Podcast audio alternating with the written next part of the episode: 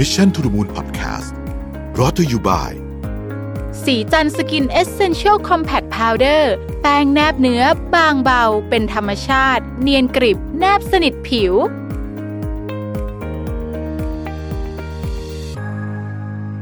สวัสดีครับยินดีต้อนรับเข้าสู่ Mission to the Moon Podcast นะครับ คุณอยู่กับเราเป็นธนุสาหะครับ วันนี้จะมาเล่าถึงเรื่องของ Digital Factoring นะครับ ทางเลือกสภาพคล่องสำหรับ SME รายย่อย ผมเอาข้อมูลมาจาก แมกกาซีนของธนาคารแห่งประเทศไทยนะครับ คือเริ่มต้นอย่างนี้ก่อนนะฮะเมื่อเรานึกถึง SME เนี่ยนะครับ ซึ่งต้องบอกว่าในบรรดาบริษัททั้งหมดเนี่ยครองส่วนแบ่งอยู่ถึง 99%นะฮะในเชิงของปริมาณนะเอ่อมันก็มีจำนวนเยอะมากนะครับ แต่ว่า SME เนี่ยมีข้อหนึ่งที่เป็นจุดอ่อนสำคัญ ก็คือเรื่องของการเข้าถึงแหล่งทรัพยากร โดยเฉพาะทุนนะครับเอ่อแม้ว่าตอนนี้เนี่ยเราจะ สภาพคล่องออกไปทางล้นตลาด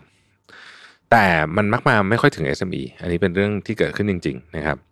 ปัญหาสภาพคล่องของ SME เนี่ยนะฮะโดยเฉพาะ SME ที่มีรายได้ไปถึง 100 ล้านบาท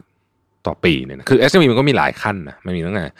SME จริง ๆ นะครับ แล้วก็ SME ที่แบบใหญ่หน่อยนะฮะใหญ่หน่อยนี่ก็คือประมาณสักหนึ่งร้อยถึงหนึ่งพันล้านนะฮะหนึ่งร้อยถึงพันสองพันล้านอะไรประมาณเนี้ยนะฮะถือว่าก็ยังถือว่าเป็น SME อยู่นะ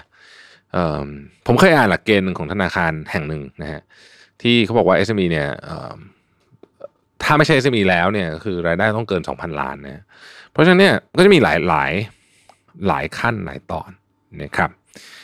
บริษัท SME ขนาดเล็กเนี่ยนะฮะที่รายได้ต่ำกว่าหนึ่งร้อยล้านเนี่ยต้องดำเนินธุรกิจในวงจำกัด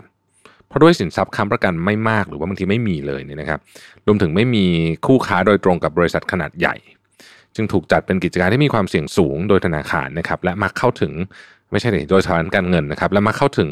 แหล่งทุนได้จำกัดนะครับ โดยเฉพาะเมื่อต้องการเงินทุนหมุนเวียนระหว่างที่รอรับเงินสดตามเทอมของการค้านะครับตาม credit term นั่นเองทำให้บริษัทเหล่านี้เนี่ยไม่สามารถเข้าถึงสภาพคล่องที่จะช่วยในการขยายการผลิตหรือว่าการธุรกิจนะฮะได้ตามศักยภาพนะครับ แม้ว่าจะมีเครื่องมือการเข้าถึงสภาพคล่องอย่างเช่นบริการ factoring ที่เปิดโอกาสให้ผู้ขายนะครับในนี้ SME คือ seller เนี่ยนะฮะใช้เพียงใบแจ้งหนี้ที่ออกให้กับผู้ซื้อคู่ค้าซึ่งเป็น buyer เพื่อเรียกเก็บเงินหลังจากที่ได้ส่งมอบสินค้าแล้ว มาขอเป็นเอกสารในการรับสินเชื่อนะครับ โดยมีรายรับที่จะเกิดขึ้นในอนาคตเป็นหลักประกันนะครับ แต่ว่า factoring นี้เนี่ยเมื่อมาดูในดีเทลก็ยังไม่ได้มีการใช้กันอย่างแพร่หลายนักนะครับสาเหตุหนึ่งอาจจะเป็นเพราะ SME ผู้ขายยังไม่รู้จักเครื่องมือนี้นะฮะ แต่ปัญหาที่สำคัญกว่านั้นก็คือ ผู้ให้บริการสินเชื่อ factoring และผู้ซื้อที่ยังไม่มีแรงจูงใจที่จะช่วยแก้ปัญหาสภาพคล่องให้กับ SME ผู้ขายเหล่านั้นนะครับรวมถึงยังคงไม่มั่นใจในความสามารถในการทำธุรกิจของตัว SME ด้วยนะฮะยิ่งไปกว่านั้นเนี่ยทางฝั่งผู้ซื้อเองก็ไม่มีแรงจูงใจในการรับภาระที่ต้องยืนยันความถูกต้องของใบแจ้งหนี้ซึ่งปัญหาหลักๆ จะอยู่ที่ฝั่งผู้ให้บริการ factoring นะครับซึ่งก็จะมีความกังวลอยู่ใน 2 เรื่องด้วยกันนะครับ เรื่องที่1 ปัญหาการช่อโกงปลอมแปลงเอกสารนะก็คือทำไอเอกสารใบแจ้งนี้ปลอมนั่นแหละว่างั้นเถิดนะครับ อันนี้ก็แน่นอนนะฮะก็น่าเป็นห่วง อันที่2ครับใบแจ้งหนี้จะจริง แต่มีสิ่งที่เรียกว่าการขอสินเชื่อซ้ำซ้อนหรือว่า double factoring นะครับซึ่งอุปสรรคดังกล่าวล้วนสะท้อนให้เห็นถึง ecosystem ที่ไม่มีประสิทธิภาพ และไม่เอื้อต่อการเสริมสภาพคล่องให้กับ SME เท่าที่ควรนะครับธนาคารประเทศไทยเนี่ย มีนโยบายออกมา ซึ่งผมว่านโยบายหลังๆของธนาคารประเทศไทยเนี่ย work มากหลายอันนะครับ อันนี้ก็เป็นอันหนึ่งที่ถ้าผมไม่อ่าน magazine นี้ผมผมบอกตามตรงนะฮะก็ยังไม่ได้ก็ยังไม่ได้มีโอกาสรู้จักกับกับนโยบายนี้นะฮะธนาคารประเทศไทยเนี่ยนะครับ จึงได้พยายามพัฒนาโดยการเอาเครื่องลายเครื่องมือดิจิทัลเข้ามาใช้นะฮะสิ่งที่ธนาคารประเทศไทยทำหรือว่าเอามาใช้แก้ปัญหาเนี่ยเรียกว่าดิจิทัลแฟ c ทอริงนะครับซึ่งก็ร่วมมือกับภาคเอกชนและหน่วยงานต่างๆ ที่เกี่ยวข้องอาทินะฮะ ETDA นะครับบสยนะฮะเพื่อยกระดับบริการ Factoring ด้วยเทคโนโลยีที่จะเพิ่มประสิทธิภาพ ลดความเสี่ยงในกระบวนการที่เกี่ยวข้องกับธุรกรรม และคลายความกังวลที่เป็นอุปสรรคต่อการให้ Factoring ที่มีอยู่เดิม โดยยึด 2 หลักการได้แก่ 1. Open Architecture นะครับ Open Architecture เนี่ย เปิดให้ผู้ให้บริการทั้งที่เป็นสถาบันการเงิน และไม่ใช่สถาบันการเงินนะครับ และข้อที่ 2 คือ customer centric with balance incentive นะฮะสร้างแรงจูงใจให้ทั้งผู้ซื้อผู้ขายและผู้ให้บริการ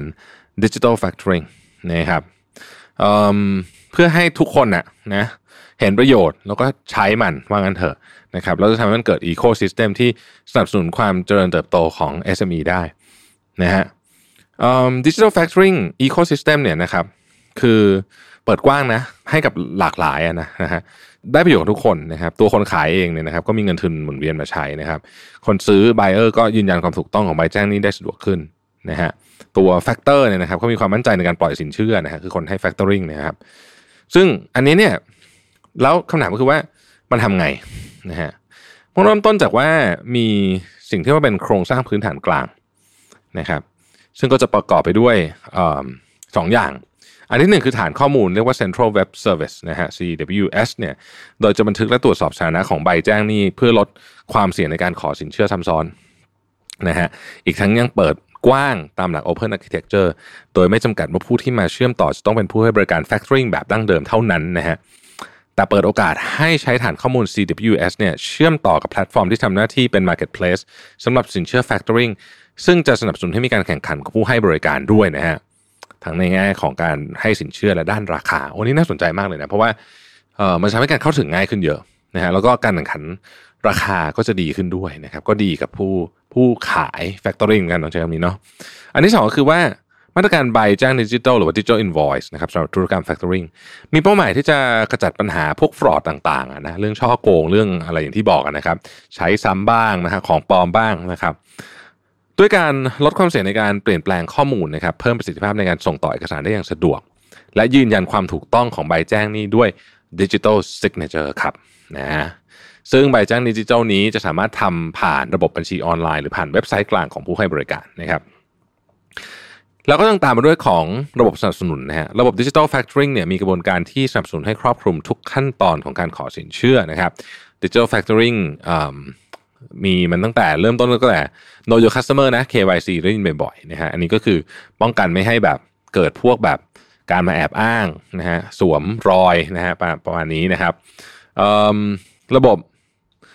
บัญชีออนไลน์นะฮะออนไลน์ accounting นะครับระบบชำระเงินดิจิทัลนะอ่านการโอนสิทธิ์อัตโนมัติเพื่อลดภาระของผู้ซื้อนะครับรวมถึงการทำประกันภัยการส่งมอบสินค้าและบริการ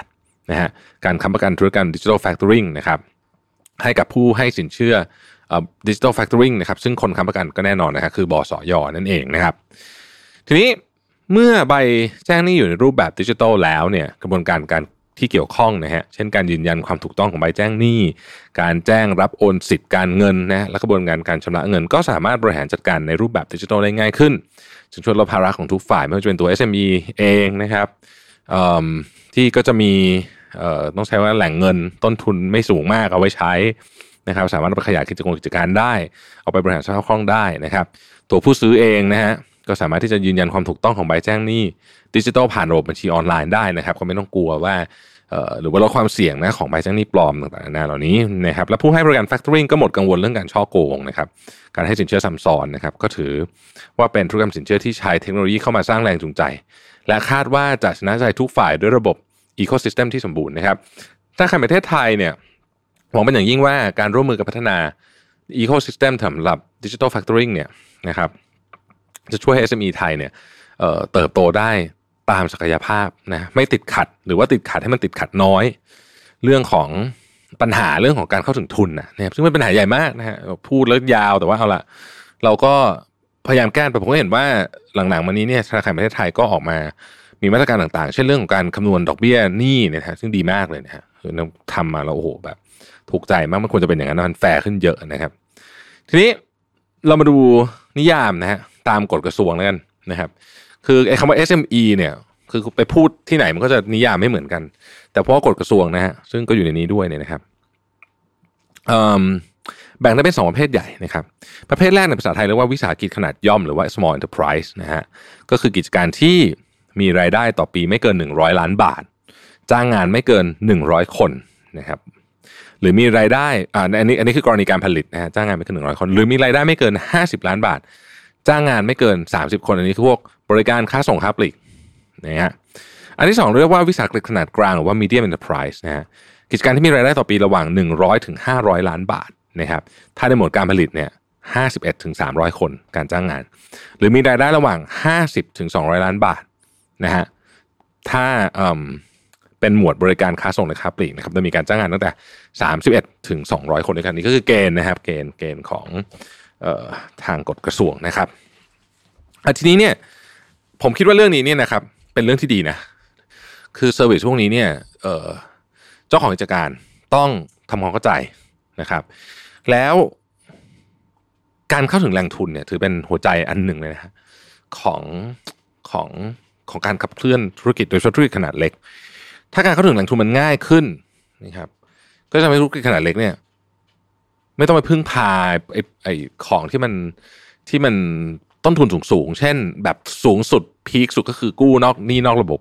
หรือมีบางคนเนี่ย เอาบัตรเครดิต ไปกดเงินสดออกมาใช้แต่มาใช้